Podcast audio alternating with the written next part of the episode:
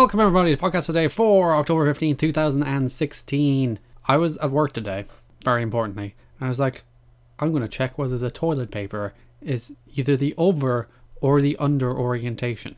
Because this is very important. This is a workplace with hundreds of people, I think, close to 100 anyway, that work there and use that bathroom. Well, it's a men's bathroom, so assuming it's a tech company, so probably a disproportionate number of people are men, but nonetheless use that bathroom. So, who who are they out to please? Who are they out to satisfy with their toilet paper orientation? If you go back and listen to a few episodes ago when I did an episode on the very hot topic of toilet paper orientation, it is a very hot topic. This is hotly disputed. There have been studies done about this. Apparently, it lines up with like different sociocultural impacts and, and personality traits and all that toilet paper I know. It's very important. So I, I figured I'd check, and in fact, there are two toilet rolls in the toilet to, to, to hold two different like reels of toilet paper. And one had the over orientation, which is kind of facing outward with the, the, the loose perforated piece of paper facing toward you, and the other had the under orientation. So was it simply a person who did, didn't care? Was it simply a case of, oh, just happened to be both? Or are there two toilet roll holders in the toilets at work specifically, specifically to cater to both preferences. I don't know. Maybe this goes deeper than I know. Maybe it goes all the way to the top, which is higher than, or rather than deeper. I don't even know. Is deeper the right word there? Is that the right, the right metaphor? Is that a metaphor? Anyway, Paper Mario Color Splash. It's a game. It was released a week ago, yesterday, on the 7th of October.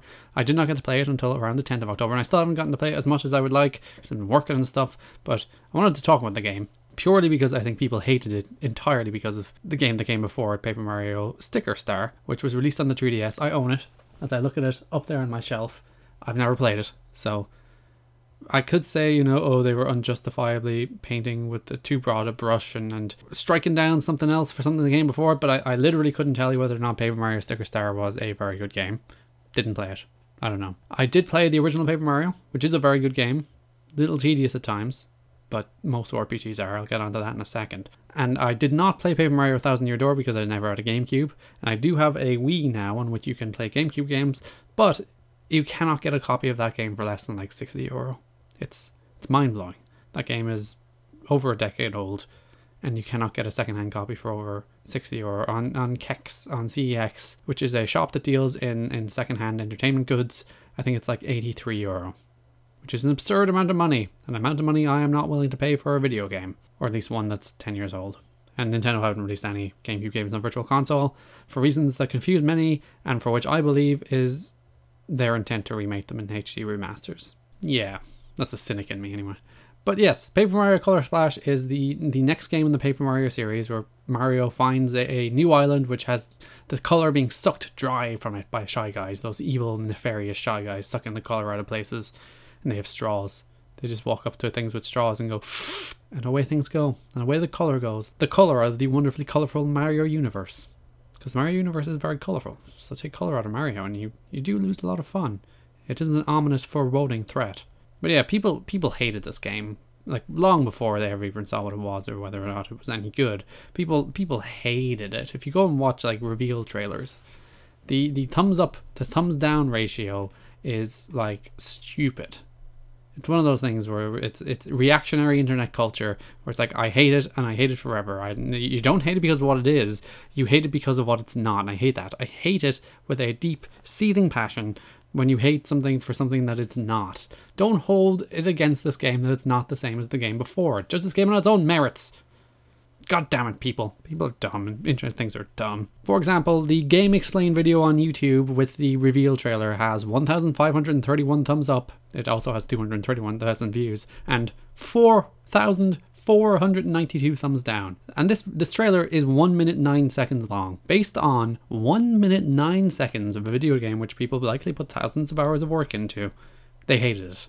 And I'm just like why?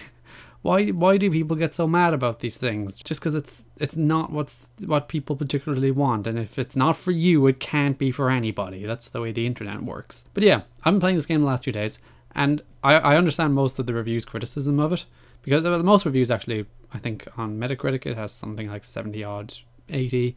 On OpenCritic, it has a strong rating, I believe. So it's been pretty strongly reviewed, but I understand the criticisms of the battle system. But I would put forward the theory that all RPGs have terrible battle systems. There are very few RPGs out there where like battling is something you look forward to. It's a road thing you get through to go through to the next thing in the game that's actually cool. And I'm a big RPG guy. I play a lot of RPGs. I will openly admit battling is boring. Which is the reason I really like Bravely Default actually, because it one made it optional. If you didn't want to battle, you you could just choose not to. And fair enough, that would come back to bite you because you need a certain amount of battling to level up and advance in the game. But you know, if you wanted to get through an area without running into random encounters, you could turn them off because games are modern now. But you could also speed up battling, and also the Brave system allowed you to basically mow down unsuspecting hordes of, of, weaker enemies like they're nothing, and made that game much more streamlined. That that was a 50 hour game, that game took me 50 hours. But imagine if they did not streamline that battle system. Exactly. Whereas, yeah, it's hit or miss in this game. But that's not why this game is great. This game, from my five to seven hours with it so far, is, is so much fun. I want to play more of it. I nearly didn't go to bed last night because I wanted to play more of it, but I did because I had work. God, I'm making common sense decisions. What's wrong with me? It is perhaps because I didn't sleep the night before, resetting my sleeping pattern. So that's a non common sense. Uncommon sense? Well, uncommon sense could still be sense, but just sense that not a lot of people have. Nonetheless, it's colorful, it's bright, it, it's like full of, of whim and wonder and whimsy, and, and the music is amazing. And, and specifically, above all else, the writing in this game is absolutely phenomenal. this game makes me laugh like constantly. Constantly, I say. This game is hilarious. Toads are, are meta, sarcastic, self aware beings now, which is kind of terrifying when you think about it, but not all of them are, but most of them are, and it's kind of funny. And it's just like everything is a joke and I like that because the game is just like let's let's have some fun. There's not enough comedy in video games, or well, there's not enough comedy video games. Full stop. Like the South Park games generally lean toward being funny, and not much else that springs to mind that you're like, this is flat out just funny. Someone just went out to make an interactive comedy experience, and this is kind of what this game is. There's plots and there's serious elements and there's gameplay mechanics, but it's just like it's an interactive comedy experience. This game will make you laugh. Game is fun. Lots and lots of fun. I want to play more of it. I'm going to play more of it right now. Nonetheless, if you have a Wii U, which I know is not that many people, 14 million people in the world, I think, 13 million, give or take, pick up this game. It's one of the last Wii U games. I might do a full review when I'm done with it. I might. Probably. I, I actually probably will. Just because I like it enough to talk about it in further depth with actual, like, spoiler discussions because there's some brilliant scenarios, brilliant writing, brilliant jokes and fun gameplay. What more do you want in a video game? And the Wii U only has Zelda left, so you might as well if you have the console. You can listen to new episodes of Podcast A Day every single day at soundcloud.com forward slash TWSKK. You can subscribe on iTunes by searching for the TWS Network or subscribe on YouTube. Follow me on Twitter at GarrettKidney, G A or E T T K I D N E Y. Thanks for listening, and bye bye.